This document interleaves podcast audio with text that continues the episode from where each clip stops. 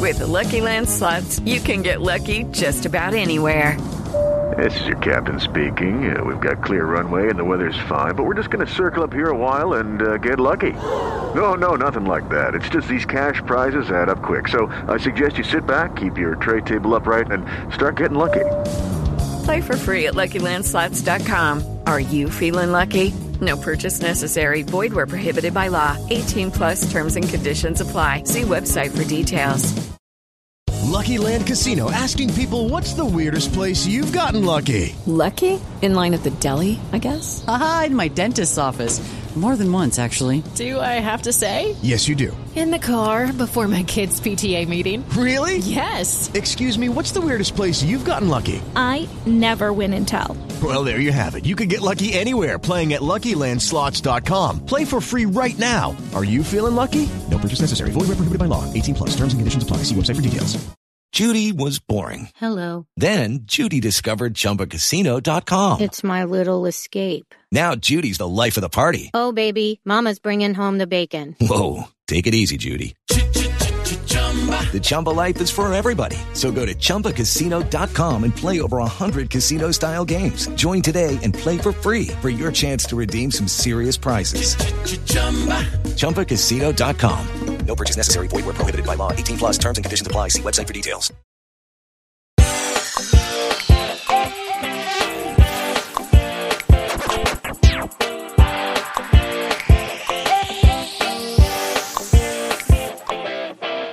Yellowstone Season 2, Episodes 5 and 6 are over, but we're just getting started over here at Post Show Recaps. Welcome back, my friends.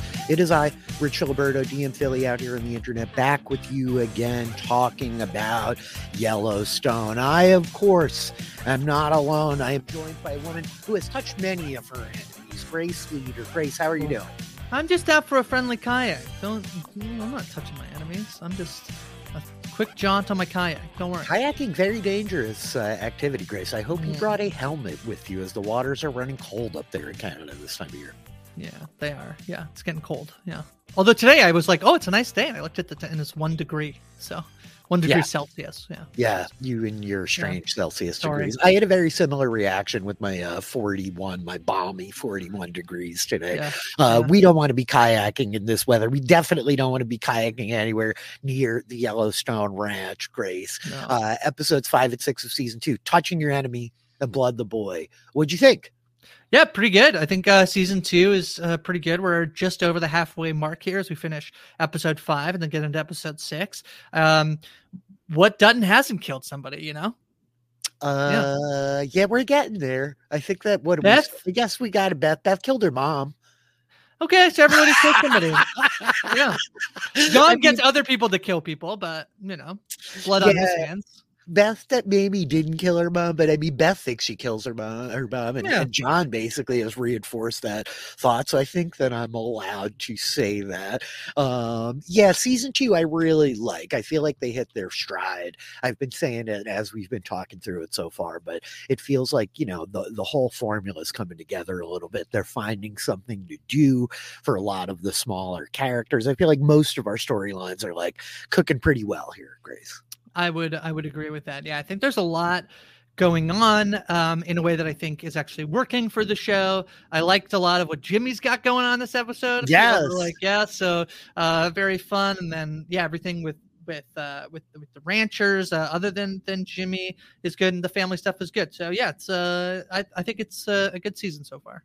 Uh, we're cooking with gas, with methane gas from the herds. Of course, you don't want to miss any of our Yellowstone coverage over here, post show recaps. You can catch it all on YouTube, where these uh, VODs are going up every week after we break the episodes down.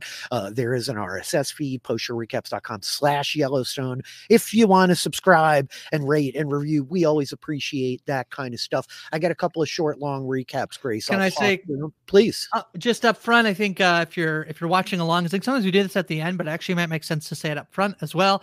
Um, two episodes per week until at least the end of season uh, two. So that's what they've they've mapped out. That we just did five and six, seven and eight is next week, and two weeks from now is nine and ten wrapping up season two. That's the schedule according to CBS.com. Yeah, we're just chasing CBS's tail. Uh, what Yep. they do, we follow. So we're breaking them down as they go. Two episodes a week for the next couple of weeks. Thanks for the programming details, Grace. Uh, I am quietly checking in with you every week to be like, okay, what's going on this week on CBS? How many episodes are they airing? Uh, they dropped the first episode of Lawman Bass Reeves. Is that right? Last week?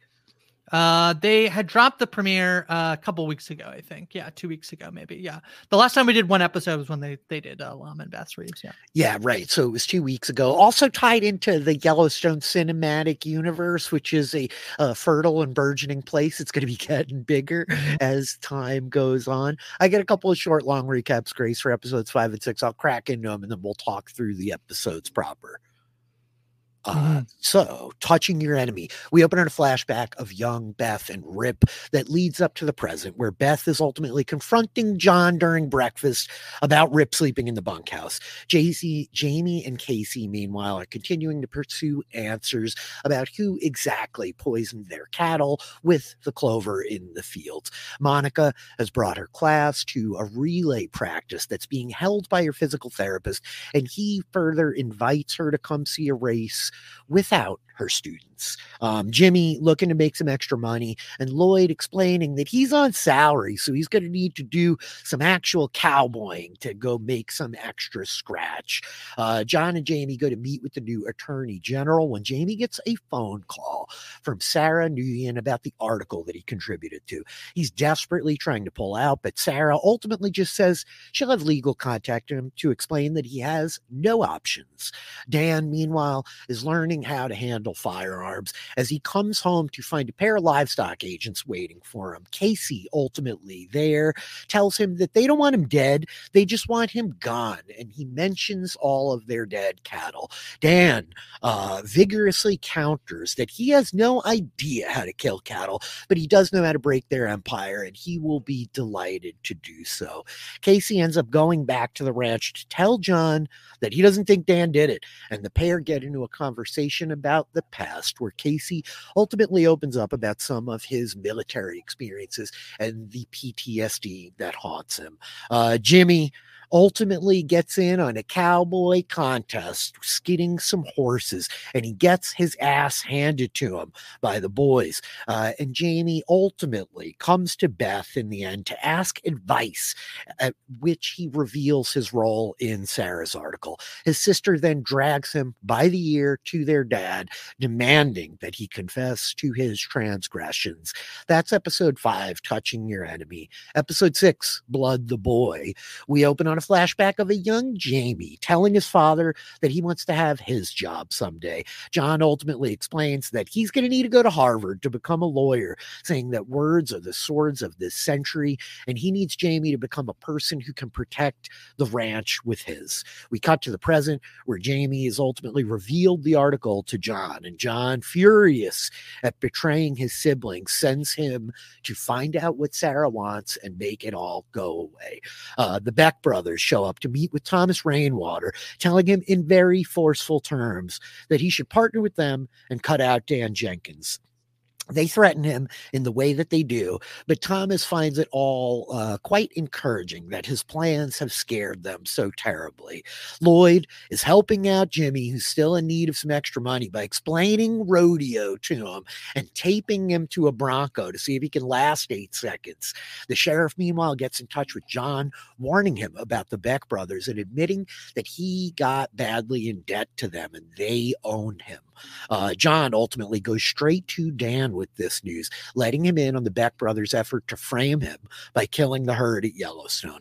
The pair ultimately make a tentative agreement to talk through their plans. Jamie goes to meet with Sarah Nguyen, asking her not to run the article. She refuses, and he ultimately attacks and strangles her with the woman dead in his car. He goes to find Rip, asking for help, saying that he always treated him like family. Reluctantly, Rip helps Jamie frame the incident as a kayak accident, and he goes ahead and gets Walker implicated by having the man drive Sarah's car. This is the straw that breaks the musician's back as he states that he is leaving, and Rip promises to drive him to the train station that very night himself. Uh, Monica, meanwhile, is getting physical with her therapist, but she's not done with Kayce yet, and the pair ultimately do not sleep together. Jimmy makes it to the rodeo where he does not get killed and he manages to win some money after all. And Walker ultimately ready to go to the train with Rip when Kayce arrives and volunteers to take him instead. He ultimately tells the rancher that he wants to do things differently, asking him to swear that he won't repeat the things that he's seen on the Yellowstone. Walker agrees, and Kayce tells him that he'll be welcome back any day should he return, letting him go off to find his new life. Uh, John ultimately watching Tate as Sarah's accident comes on to the news. He goes and finds Jamie drinking alone and asks how the pair are going to get past this while Jamie vigorously defends his actions. And in the morning, John Tate and Kayce head out hunting. John explains to the young boy the gun's power over life and death, and ultimately Tate shoots a deer.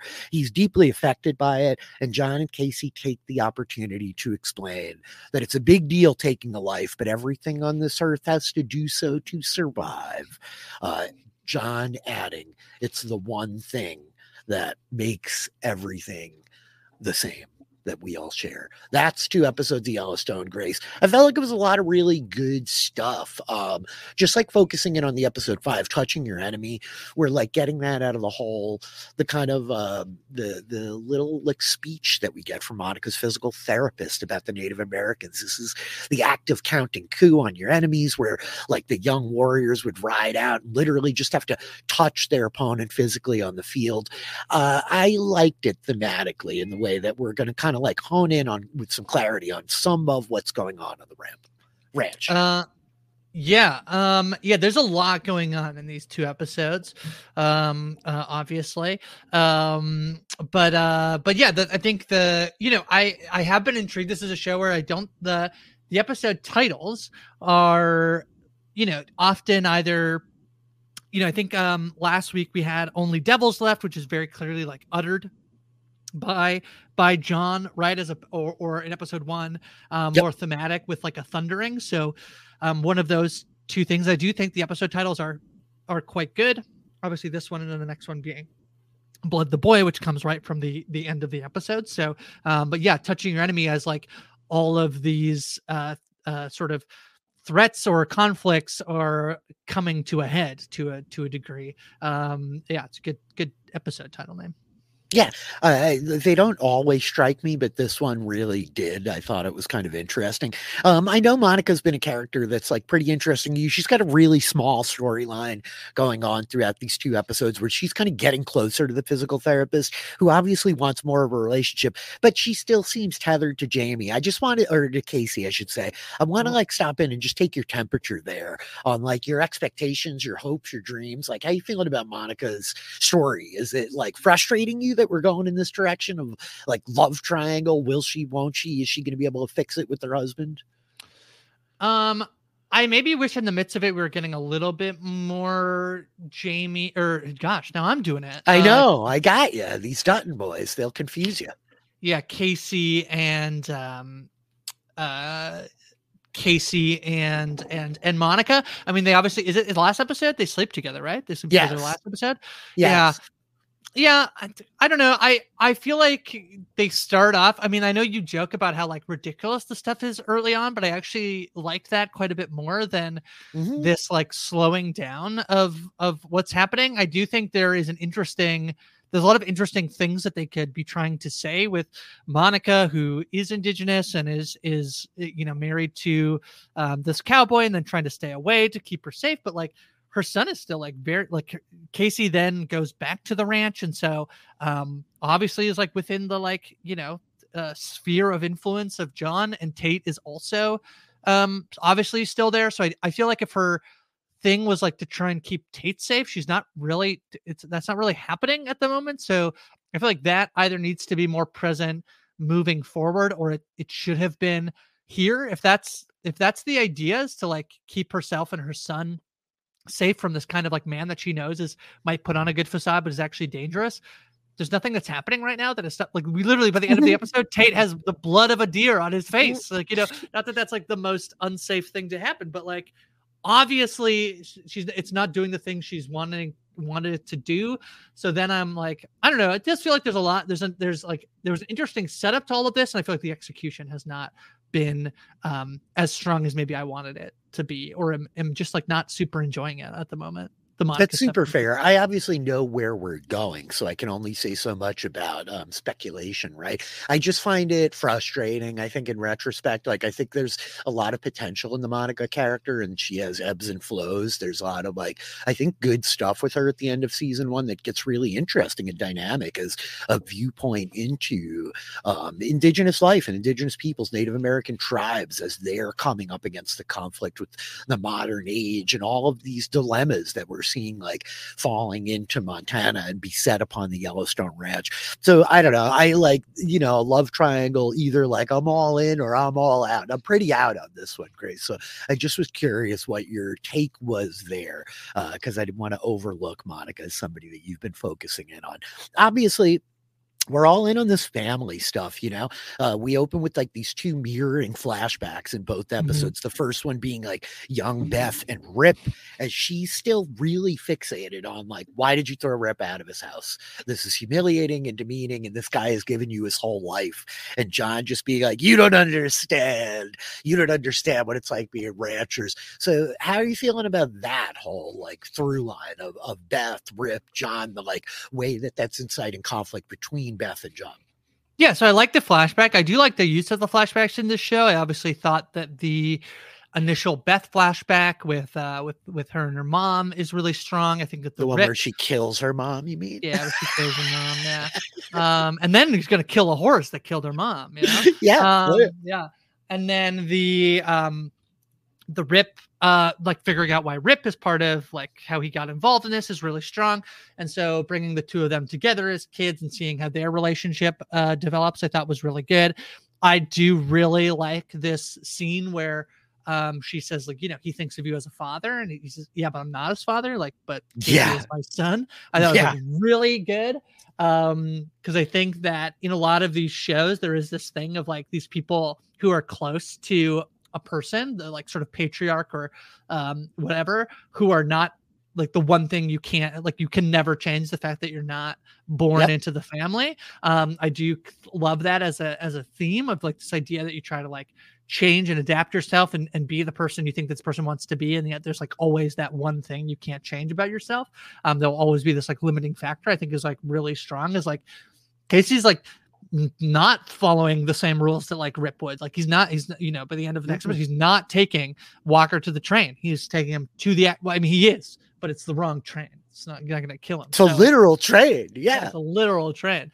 so um you know i think that that is is is compelling as like the people that john wants the closest to him are like you know either like wild or you know upset with him or whatever we get the other flashback of him making jamie go to harvard like, Yeah, imagine your father being like you have to go to harvard you know uh it's kind of like Where is silly that? He's but like, yeah. where is it? That yeah. oh, that's Yeah. far away. You know. Who do you want to be when you grow up? Just like you, Dad. Is like, nah, I don't want you to be like me. I want you to go to law school. Uh, it's like it's so brutal. Like the people who are closest to him, he's he's trying to manipulate into these and mold into the things he wants them to be. So yeah, I thought the flashback stuff was really effective. These two episodes.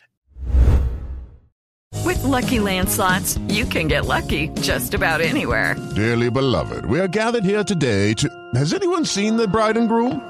Sorry, sorry, we're here. We were getting lucky in the limo and we lost track of time.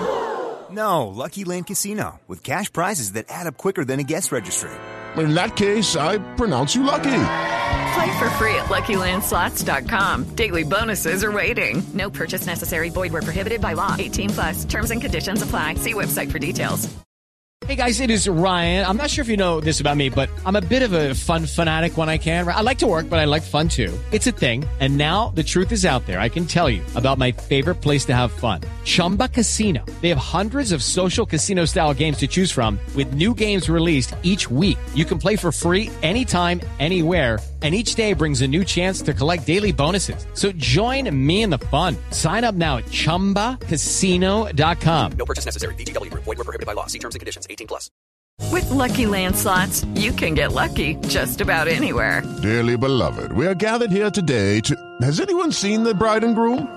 Sorry, sorry, sorry, we're here. We were getting lucky in the limo and we lost track of time. No, Lucky Land Casino, with cash prizes that add up quicker than a guest registry. In that case, I pronounce you lucky. Play for free at LuckyLandSlots.com. Daily bonuses are waiting. No purchase necessary. Void where prohibited by law. 18 plus. Terms and conditions apply. See website for details. With Lucky Land Slots, you can get lucky just about anywhere. This is your captain speaking. Uh, we've got clear runway and the weather's fine, but we're just going to circle up here a while and uh, get lucky. No, no, nothing like that. It's just these cash prizes add up quick. So I suggest you sit back, keep your tray table upright, and start getting lucky. Play for free at LuckyLandSlots.com. Are you feeling lucky? No purchase necessary. Void where prohibited by law. 18 plus terms and conditions apply. See website for details. It's really fascinating. I love the way that you hone in on John has needs, right? The ranch has needs and demands. The the Jamie flashback is one that I want to dig into a little bit more, but I really love the Beth Rip through line and that line that you're honing in with where John's saying but he's not my son. And Kayce Yeah. is. There's this rejection from Beth of her family, right? She Yeah. clearly has this kind of investment in Rip, and there's a real, like, uh, contentious kind of uh, affection between them, as it were. The whole, like, music festival beat in the beginning in season one. Um, but we see their past, and I really like that. I like the clarification of Beth. She's just such a wrecking ball and, like, a force of nature of a character. She's got, like, incredible power in this family, but she rejects the reality that like these guys are her brothers, whether she likes it or not. Like Kayce's always going to be the priority to John over Rip. Rip is this like runaway boy who has a role to serve to John. It is really important. It's not to like undercut that the guy appreciates him, that he loves him even, but it will never be his son, right? Uh, there's that real mark of delineation or whatever. And so the Jamie one I really love because I think Jamie is one of the least likable characters on the show, you know. A mm-hmm. lot of these people are pretty nefarious. A lot of them do terrible things. Like I think in Kayce, we see a guy who's a murderer. I mean, he's killing people left and right. But we really root for Kayce, right? The world is like adjust everything is set against him. All this crap is happening to him. His dinosaur got stolen, Grace. Like mm-hmm. he's trying to just do right, but the world keeps like pushing him up into these hard situations where he makes bad decisions sometimes. Whereas Jamie has very willfully struck out on his own and has acted against his dad. And in a lot of ways, I think that he's the character with the most integrity. Like if we're evaluating as people, he's kind of like the least evil of all of them to a certain degree. He seems mm-hmm. the most like, I don't know, domesticated is kind of the word that I'm finding myself on, where he's like a little bit housebroken to the culture of the United States of America in the 21st century. Whereas John's like, F that. We're still cowboys. Like we we go our own way out here. We're gonna carve our own path. And if the government don't like it, that's too bad. We'll take over the government, make it so that we can get away with it. So I think this insight into where this kid comes from and why he took this route, it's so powerful. It strikes me as the kind of moments that I've had in my life, Grace, where you have these conversations with people when maybe you're younger that are really impactful to you and resonate Mm-hmm. and leave this mark on you. Where the person on the other side of that conversation, it might just have been another Tuesday for them, right? Right. Like John, this is not like necessarily a moment that John lingers on, where Jamie keeps saying, like, I did everything you wanted of me. Like he didn't want to go to Harvard, he didn't want to go to Massachusetts, he wanted to stay here. No. He wanted to be Lee, but he was never going Yeah. to be Lee. And so this is the path that he finds himself in, and it's really sad. It is pretty sad. Yeah, it's like yeah, this is probably the most over the course of these two episodes that I've been maybe not like I don't like Jamie, but I find him the most interesting that he's ever been. We can Um, sympathize with him a little bit, even if we don't like him, you know. Yeah, which is over the course of these episodes, we find out like he never actually really wanted to do this thing that he actually turns out to be pretty good at. And that mm-hmm. he also wants to break out on his own to a degree and become attorney general. And he's not allowed to do that either. And so he's stuck.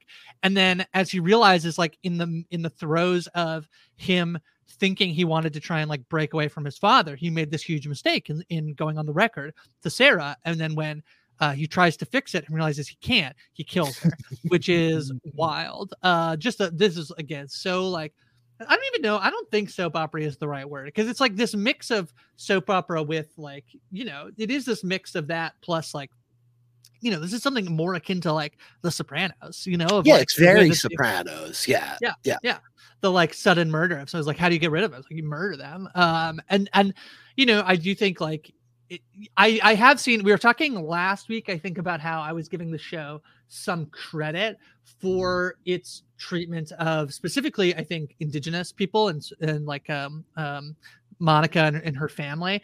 And when i was like looking to make sure that like that actually was true and this gets tricky because i'm trying not to spoil myself but um the one thing i had seen was like yes it can at times but also it has a very poor track record for the way it treats women and Yes. uh, then immediately i watch an episode where like sarah nguyen is like choked out and dies uh so like yeah rough i don't love it um and like it's bad because i feel like the like thing that i I'm like, well, at least it like adds to Jamie's story, which is like kind of an awful thing to just say in general. Of like, well, Well- the, the woman dying, like, uh, you know, at least it enhances Jamie's story, which is like doesn't really absolve it. But yeah, anyway, it gets tricky when we're dealing with things like this. You know, I talk about a lot of TV, as do you. Um, and notoriously, you know, you, you have tropes like fridging, which got used early on in the Wheel of Time series, was not a thing that occurred in the book, but did on the show. And it really leaves a bad taste in your mouth. And I think that part of the trouble with uh, the female characters on Yellowstone is they're grievously underrepresented. There's so few of them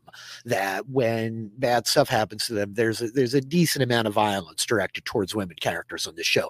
And when you see it, it just feels very reinforced because there's so few of them, right? And it feels like there's just this massive population of like women that are getting like really the rough end of the stick on this show. That being said, like we'll cross those bridges as we come to them. With Sarah's story in particular, I did find it like retroactively a little bit offensive that like they go really out of their way to characterize this woman as like other to the Montana culture, right? That not only is she like this indigenous woman from New York or whatever, she's a lesbian, she's in this LGBTQ relationship, right? And she just gets done dirty this way. And I think in certain ways they're trying to give time to this story, right? I mean, like Sarah and her girlfriend pop up in season one at the end, and I remember being like, "Does this even make any sense to you?" yeah, they just are on like, a boat and they're looking at John. They're like, uh, yeah. So I think they do the thing where like they're trying to earn this moment so that Sarah's not like a one and done character that turns up in the episode and dies in the episode and like feels a little incidental. But I do think that they miss the mark of like, who is this person? Like there's nothing there. She is just a plot device in the end to like further Jamie's story, right? And I think that this murder on the ha- hands of Jamie, like if it were more soap opery, he would have like sat with the Machiavellian plan and the ranch sipping whiskey, and like this would have been very intentional. But it feels very like chaotic in The Sopranos, wherein like the emotion of the moment just rules the day, right? He panics, he realizes he's got absolutely no control. He can't do what John does, which is to like just intimidate people to get what he wants. And so he attacks. And once he hits her, he's like, well, now I'm doomed. And he knows it. Like he knows he is. He sits there and screams and laments. Uh, I gotta give it to to Wes Bentley here. Like, I really did like the scene a lot. I thought like he lands the turmoil of this guy in this moment, like after he commits this act. And the way that he plays it all with Rip, I love him going to Rip and be like, come on, man. I always treated you like family. And Rip wants nothing to do with this, Grace. But he still like does it in the end anyway. He does show up. He's that kind of guy, you know? And the way that he's like, "Come- Rip's like, I'm gonna go get John. He's like, no, no, no, not my dad, not my dad. But I could, even though like by the end of the episode, where like John sees it on the news and it's like, you idiot, like you the fool, like you, you know, like he says, like you should have gotten in the water because he doesn't know how she dies. Like you should have gotten the water with her. He assumes that like he just like drowned her, right? I think, right? Uh, Um, yeah, I mean, he he's not really sure, right? But he doesn't know, and he, I mean, like part of what he's saying is, yeah, like rather than kill yourself, like which is so horrible. This Yeah, is so horrible, Grace. Like John and Jamie. Oh my gosh, it's really fraught. Yeah. Um yeah, I mean, yeah, again, I think like an unfortunate way to get there, but yeah, I'm more interested in Jamie than than ever before. So and and you know, the thing of like the very breaking baddie thing of like putting something on the board that like is yeah, he solved this problem for now, but also they do cut to like Sarah's girlfriend, like watching the news on, on the thing, being like, you know, oh shit. Um, and so knowing that she was tracking down like a story about the Duttons makes me feel like we're definitely not done with this. And it's it is the thing where you can kind of like it's a way to resolve the present story with also the ability to bring it up when you basically when you need a thing to affect Jamie or the Duttons later to be like, remember when you killed that woman? Like you gotta, there's a, you know, we're bringing that back up. I presume yeah, we caught the later. anvil that was about to fall on Jamie's yeah. head, but we're just hoisting it up even yeah. higher. like very ready to dangle that thing over him. Um, so John Dutton, He's got he's mm-hmm. got trouble coming from all sides, right? We finally get some clarity here that he's been fixated on head. This must have been Dan this whole time, and they're going to push and push and push. And Dan's out doing his gun practice with his his California bodyguard Grace, and uh, the livestock agents are going to show up. Kayce gives him the for. I love Dan screaming at Kayce, like "You stupid idiot! I don't know how to kill cows." It's yeah. like just so simple and Pretty so good. true, right? Mm-hmm. And like Dan could obviously hire many people to kill the cows. He doesn't need to know how to kill the cows. It's not like actually that good of an excuse, but it sure. is hilarious as a defense. yeah. So this whole good. thing, I, I do like it a lot. And I, I think like it's important here in the, the trajectory of the story about like everything that's happening with Dan and the Beck brothers. Um, I do kind of hate the like the gunpoint scene of like everybody's always at gunpoint in the show. Yeah, we gotta have be at gunpoint all the time. yeah. But whatever. I do like the scene where Dan's like, I don't know how to kill cows, and um, and yeah, which will lead to. Uh, and then when John shows up to Dan, he's like, you, he, he, he knocks out the bodyguard, then chucks the chair over Dan's head is pretty funny. He's like, he's like, I didn't do it. I was like, I know you didn't do it, but this is pretty much your fault anyway. So,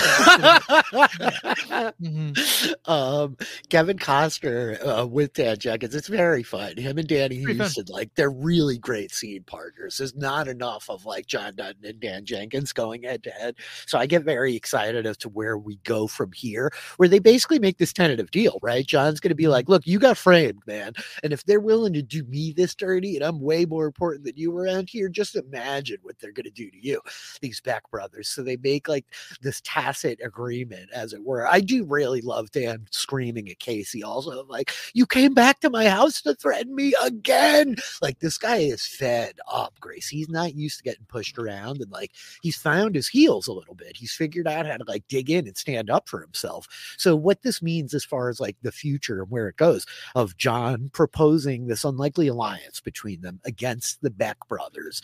Uh, we get some clarity of like the Beck brothers just did this all to frame Dan, right?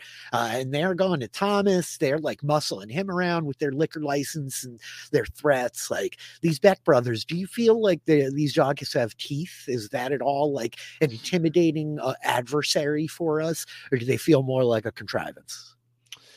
Do you know what I think does kind of work well is um the scene where it's actually I actually don't know how well Dan's like defense uh to Kayce works, but it's it's uh Sheriff Donnie who pulls over John and is like, "Hey man, like they're bad news. Like you know, like there's been a oh, reason yeah. why like they've like they've steered away from you, but you don't want like it's also been good that that they've steered away from you. Like they've not got involved in your business. Like you both are like equally dangerous. Um, it does it does kind of work for me. I think especially because they are clearly wielding this their their power in this sort of like sneaky, you know, in these other ways, right? So they send the bullet to to the sheriff. Um, remember who you work for. Um, seemingly, did, is this is this is it? Do we get the confirmation that they killed the they kill the cows. Like we we that's what John believes, right? When he goes to Dan, well, that's what like, John believes. Killed. Yes, that's what yeah. John's stating ultimately that he thinks that they did it. Um, so we don't have like a hundred percent valid confirmation, but that's the truth that everybody's operating under. And it's a really good point that they're the ones who intimidate the sheriff, right? Because we have yeah. this whole like secondary political thing happening where the livestock agents have been hung out to dry by the sheriff's department of like, oh, they left this out of the report that really was their fault they didn't respond. And Sheriff Donnie does the press conference, to which John is like, I didn't get him to say that. I don't get it. So, so the Beck brothers are like playing both angles, right? They're like pushing everybody towards the center, which is ultimately where their table is and they want to deal with.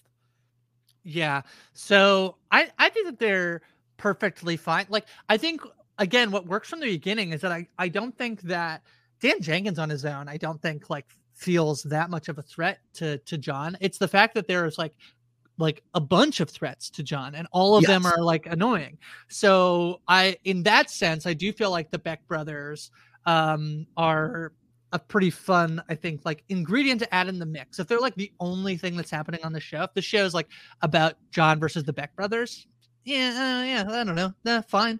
But the fact that it's like an ingredient in the mix, I think, I think is working for me. Yeah, I really like them as like this uh, alternative antagonist to force John to the table with the Dan Jenkins. Because again, like these guys were all just at such odds and they really want different things. They don't want the same thing at all. But the idea that like the devil you know versus the one that you don't, right? And there's a little bit of John feels like he's got leverage, he's got power over Dan. Dan is this outsider, is never going to play the Montana like rough and tumble game as well as John is. But there's a measure of intimidation from John towards the Beck brothers of like, no, no, these guys are no bullshit. They like are dirtier than I am. And they almost got me here. They almost got one over on me. Not only did they cost me a whole pile of money by killing all my cattle, but they almost got me to like uh, implicate myself in making this move against Dan Jenkins and potentially Thomas. Uh, the other side of this whole like trifecta is Thomas Rainwater, who we don't get any Thomas and Dan, we don't get any Thomas and John this episode, but we do get the Beck brothers showing up to like try to intimidate him a little bit of like, screw Dan Jenkins, man, you should be working with us. I love like Thomas Rainwater finding his power, Grace. Like Gil Birmingham, his little smiles here, they're just Mhm. they're killing me. Yeah, he's great. He's tremendous. Uh, so fun. I'm so I'm so glad to get to talk about another show where Gil Birmingham is on it because he was so good in Under the Banner of Heaven that I'm very As I'm the very two of them leave and he looks at his like right hand man there, he just does this little smile and the Yeah. guy smiles back at him. And I just like, I, I was glowing inside. I'm like, this guy is having so much fun with this part. Uh, it really is fun to see Gil Birmingham working it. Do you think it's at Mhm. all in Thomas's interest to like deal with the Beck brothers? So this is to get the casino, the slot machines. Uh, well, no, because if he figure if he like did the whole thing to like remove Dan Jenkins, like he got everything he wanted out of Dan, then he removed Dan. He like has the way to like eliminate the need to work with Dan. Why would he just do the same thing to work with uh, the Mhm. Beck brothers? Like the whole point was like convince Dan to work with him and then slice him out of the operation. So why would you then just like rep- their like argument is like, well, Dan Jenkins is a fool, and it's like, yeah, I already knew that. That's why that's exactly why I picked him to like Yeah. like slice him out. So like, why would I work with you? So no, it actually does not seem the only thing is like I don't know. Is there like some like Survivor meat shield strategy of like you know put put Yeah. the Beck brothers in front of me uh in between in, before John Dutton. Um, that's the only thing I could like see. But there has to be an angle for Thomas. I don't really think that the Beck brothers, in my opinion, from like what I'm seeing in the story, there's no. I don't see yet the reason why it makes sense for Thomas to work with the Beck brothers. Yeah, yeah, it's an interesting take. I just, you know, as we're driving towards, we have these four major power players in Thomas and Dan and John and the Beck brothers, and how are things going to align, right? Like, uh, John clearly is advocating that, like, Thomas, Dan, and he like sit down at the table and talk. So we will see where that goes, I guess. Um, Grace Jimmy's trying to cowboy up. Uh, this, this is some of my favorite Jimmy stuff of like Lloyd being like, Jimmy, man, you work for salary. Like they're not going to pay you extra Yeah. money to work around here. You got to do cowboy shit and you suck at all that. So you're probably not going to make any money. Again, we get another insert of your dad, Taylor Sheridan shows up as Travis with a Yep. bunch of really expensive horses and they just get to humiliate Jimmy. Uh, Taylor Sheridan just making fun of Jimmy is like, I don't know, it like gets funnier to me every time. I remember really not liking it the first time, but it's become like funnier and funnier and funnier every pass. This guy just like totally smack talking Jimmy. Uh, i i kind of love this Jimmy stuff. I love that like I love that Sam. I love that Sam Elliott is his his mentor here. And Lloyd is like one of my favorite characters on the show. He's so great, man, as like the Sam Elliott stand-in, you know. and I think there is something it did. There was the endearing part. I think it's the end of season one where they buy him the cowboy hat, Mhm. and I kind of felt like there was never a moment where it, made that much sense for them to like suddenly like we've seen him be pretty inept and I, I i kind of like feel like that it's fine like you can have loyalty that like they don't actually like a friend doesn't actually have to like you know, sometimes you have a friend who's like, you know, he's I A mean, little inept. yeah, Yeah. so that's fine. So it is what it is. But I kind of I love Jimmy secretly being very, very good at riding a bull. I think it's like very good. I, I like that. Um, even the most like the people who you would think like he doesn't have the skill set to be the best ranch hand, but like he can do this one thing really well, and that's kind of Yes. I like it. Yeah. he could take the abuse, you know, as Lloyd is like saying to him, I don't know, man, you hung on that horse for quite a long time. He's like, You taped me on. He says, and Lloyd's like, Buddy, the tape didn't keep you on Yeah. horse. you Well, know? yeah, well, no, it's when he's like, uh, well, I got the bad horse, and then they like switch horses, and he like still gets pummeled in the the thing. It's pretty great too. Yeah. Yeah, yeah, yeah. Taylor Sheridan like making fun of horses. The horse jokes are going like full over my head, but there's a point where he gets on the little horse and it's like, I'm gonna take this thing to the mules. and Jimmy, like, I, I love Jimmy getting embarrassed by the Cowboys, and the relationship with him and Lloyd is like really endearing, right? Jimmy is just such a knucklehead, and I talk about him as our point of view character, just in the sense that even if you can't relate to Jimmy's life at all, he's not from this world. You know, he's coming into Yeah. the ranch as like this outsider, and, and this is all really alien to him and different to him. And it's alien, to, I think, to a lot of the viewers. I think that's part of what's so enticing about the show is this slice of life in a world that not a lot of us live in, you know? Yeah. Um, but so Lloyd then like fronting the money for him to go be in the rodeo. And Jimmy, like, why would you do that? It's like, why do you think, man? You know, it's such like a cowboy moment, Grace, of like, I'm I love you, but I won't say I love you, bro. You Yeah. know, uh, it really is like deeply, Hey. deeply endearing. As somebody whose love language is basically giving gifts, uh, I get it. I get this one. Oh, yeah. Uh, it makes a lot of sense. Yeah. Yeah, it totally tracks. It's Yeah. great. Uh, it's a really endearing relationship, and Jimmy ultimately like finding someplace that he's not uh, a total loser, like the, the lamest person in the room. I think is really sweet and charming. You know, as he he proceeds to realize like he won some money, he gets the belt buckle, he's all excited. Thus begins Jimmy's rodeo career. You want more or less of Jimmy rodeoing as we go, Grace? Um, I don't know that I need like the rodeo much, but I like I like that there's like some focus on Jimmy. I like that Jimmy is competent at it. Um, I would like some resolution into like I can't imagine he just like immediately won his money back. Um, and like he, he owes eight grand. I don't think that the number Yep. one Yeah. for the thing is like eight grand. So something there and it all sort of like tying together, I think, uh, makes sense. I I like the focus on uh the ranch the ranch hands uh doesn't necessarily have to be like jimmy being good at the rodeo you know yeah Yeah, yeah, yeah, yeah. I, I really dig the ranch hands. I think there's a lot of fun stuff there. Yeah, unless we forget the Home Depot meth cooks want their three dollars back from Jimmy. Uh, that is like what is driving him to do all this, right? Yeah. Um, we get the final beat at the end of Tate showing up at the ranch. We didn't get a lot of Tate in these couple of episodes, but ultimately they're taking him deer hunting, right? And they're going to take him out, and we get this real Taylor, Taylor Sheridan style speech. Grace, I'm sure you got a lot of these growing up Oh, yeah. Were a youngster, but um, ultimately this whole like this gun has a power over life and death. This is actually a pretty good, I think, speech about a gun. It's a little romantic, certainly, but the whole thing of like you pull the trigger, you can't take it back, man. Like I did a lot of gun safety as a young person, and, and in time commensurate probably with Tate's age.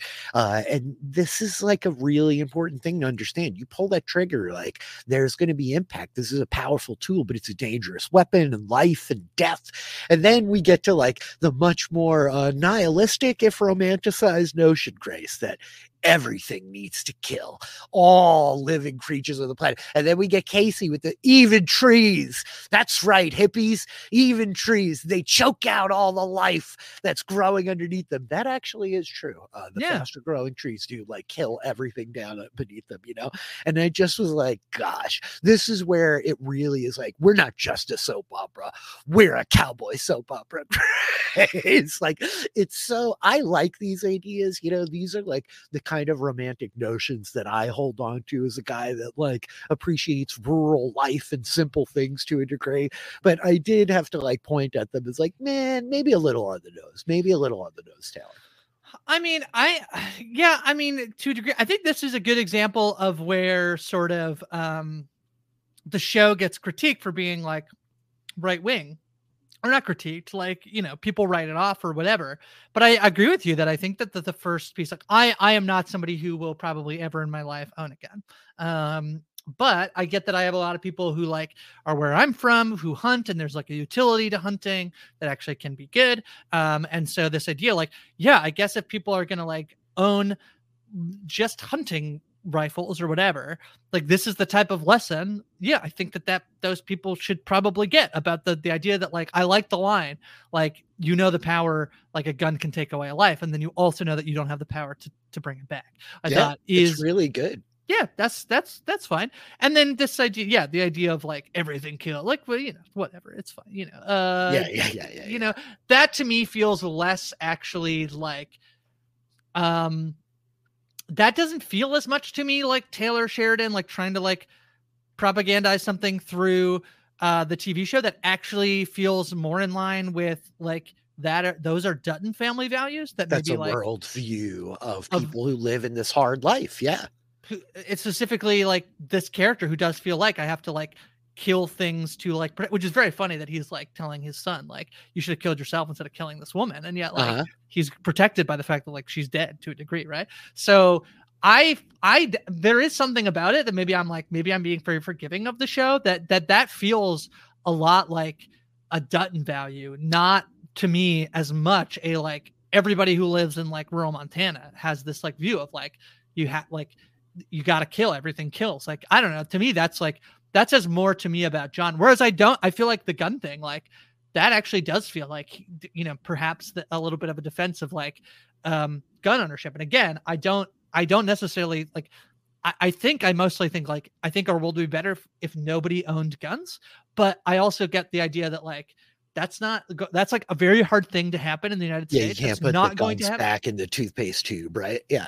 so if people have guns and if they're going to use them like again people in canada have guns too and it's like you know for hunting and things like that I mean, Yeah. Oh, yeah. they're illegal guns too but like then this is a, a, a philosophy i would in i would agree with in terms of like people who have guns. So i actually think there's a big difference actually between the way that the two because it's not like they all happen at once. It's not like as they're walking out with the guns he's telling him this lesson they shoot the gun and it's all one thing. They are very two they're distinctly two separate scenes they are distinctly two separate scenes. I mean, I try to talk really thoughtfully about this, but again, I'm a gun owner. I'm somebody that grew up with mm-hmm. guns my entire life. I support safe gun regulation in the US. I think we have a massive problem with gun violence. And if you can't acknowledge that, there's an issue. But I think that there's a major problem to discuss it politically because I think most gun supporters espouse a philosophy similar to what is being presented here, right? When you're looking at most of the people that are fervently defending the right to bear arms in the Second Amendment in the US, they're uh, vigorously asserting that they have respect for these weapons, right? They're not the type of people, for the most part, that are going to go out to do untold violence with these things, right? It's really. Um, it's it's an issue that is very complex and very nuanced but i think a lot of the most like fervent like second amendment supporters and gun supporters guns rights advocates stand somewhere in this camp and i think that there's just an inability to have a, a healthy dialogue about it because of the slippery slopes that people feel in politics and legislation and all of these types of like concerns that prevent us from having like meaningful dialogue about these really complicated issues. When it comes to the whole life and death thing, I'm very with you. We're like, this is a bit of a philosophy for the family, and it's it's a worldview that John is espousing to his grandson because it's one that that has kept them alive and that has kept them in power, perhaps more importantly, for all this time. I think it's something we can get really removed from when we live in a more metropolitan, like civilized, I'll say air quotes culture. But when you work with livestock, your day is about life and death in a lot of ways, right? The like calving, the birthing every spring is going to be a really important thing. They just had to deal with like many, many, many dead cows, you know, those things don't just like make themselves go away. So the like connectivity of all of that, the cycle of life, Grace, it's much more in your face and present. Uh, and I did think it's a bit of a romantic notion that kind of harkens to a simpler time, but at the same time, I think it's pretty good writing, you know. Uh, Well, the simpler time, that's like the whole thing is like about him trying to preserve this like Yes. old way of life. So again, that's where I think it's like, yeah, I mean, I could be like, totally naive and be like, this is like Taylor, Taylor Sheridan's like view on the world. But to me, this feels like a Dutton view of the world, not necessarily like a Montana view of the world or whatever. Yep. But, nope. That's I think that's very accurate. Uh, Although I do know every Montana always smears blood all over their face. Yeah, that's true. Yeah, yeah, yeah, that is true. Mm-hmm. Um, I was going to say we need look no further than Jimmy to get an alternative perspective from Montana. Grace, that's two episodes of Yellowstone. Uh, is there anything that we did not talk to that you wanted to drop in on before we part ways? No, I don't think so. I think it was we've we've pretty much hit. I think the important beats of the of the episodes. Yeah.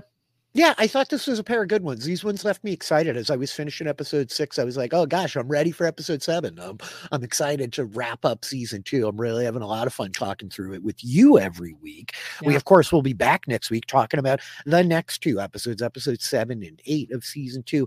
But until then, what do you got going yeah. on? Uh, lots of stuff uh, starting up. So the curse says there are two episodes. Dr. Amanda and I are chatting through that each week. Uh, chatting through the Crown with Shannon weekly. Part one dropped four episodes. We're going to do those weekly, and then we'll uh, probably quicken the pace for the last six episodes that get dropped in December. Uh, Mike Bloom, Latanya, and I will be chatting through the first two episodes of Fargo season five, which dropped this week, and then Jess and I are chatting full spoiler recaps. We chat through Scott Pilgrim Takes Off on Netflix, and then Aaron and I talking talking movies this week. We were joined by Melissa Woodward to chat through Hunger Games, the Ballad of Songbirds and Snakes, the Hunger Games prequel, uh, which I think we were pretty high on with some, I think, fair critiques. So check that out. I'm on social media at Hi from Grace. Very cool. I'm at DM Filly in all the places you can find me uh, YouTube, Twitch, on Twitter, on Discord. Hit me up. I'm talking about Beacon 23 with Corey B, which is very cool. New show airing over on MGM Plus. Lena Headey back on TV, which has been an absolute delight. Uh, very cool story so far. I'm breaking down Tales from the Loop with you, Grace. We just wrapped up our finale coverage. That was an awesome season of TV to talk through with you. I'm here breaking this down with you every week. And uh, Burrow's End Dimension 20 with me and Dr. Melissa Woodward. Uh, we'll be back next week talking about two episodes of Yellowstone. But until then, don't forget your helmets when you go kayaking, kids. It's dangerous out there.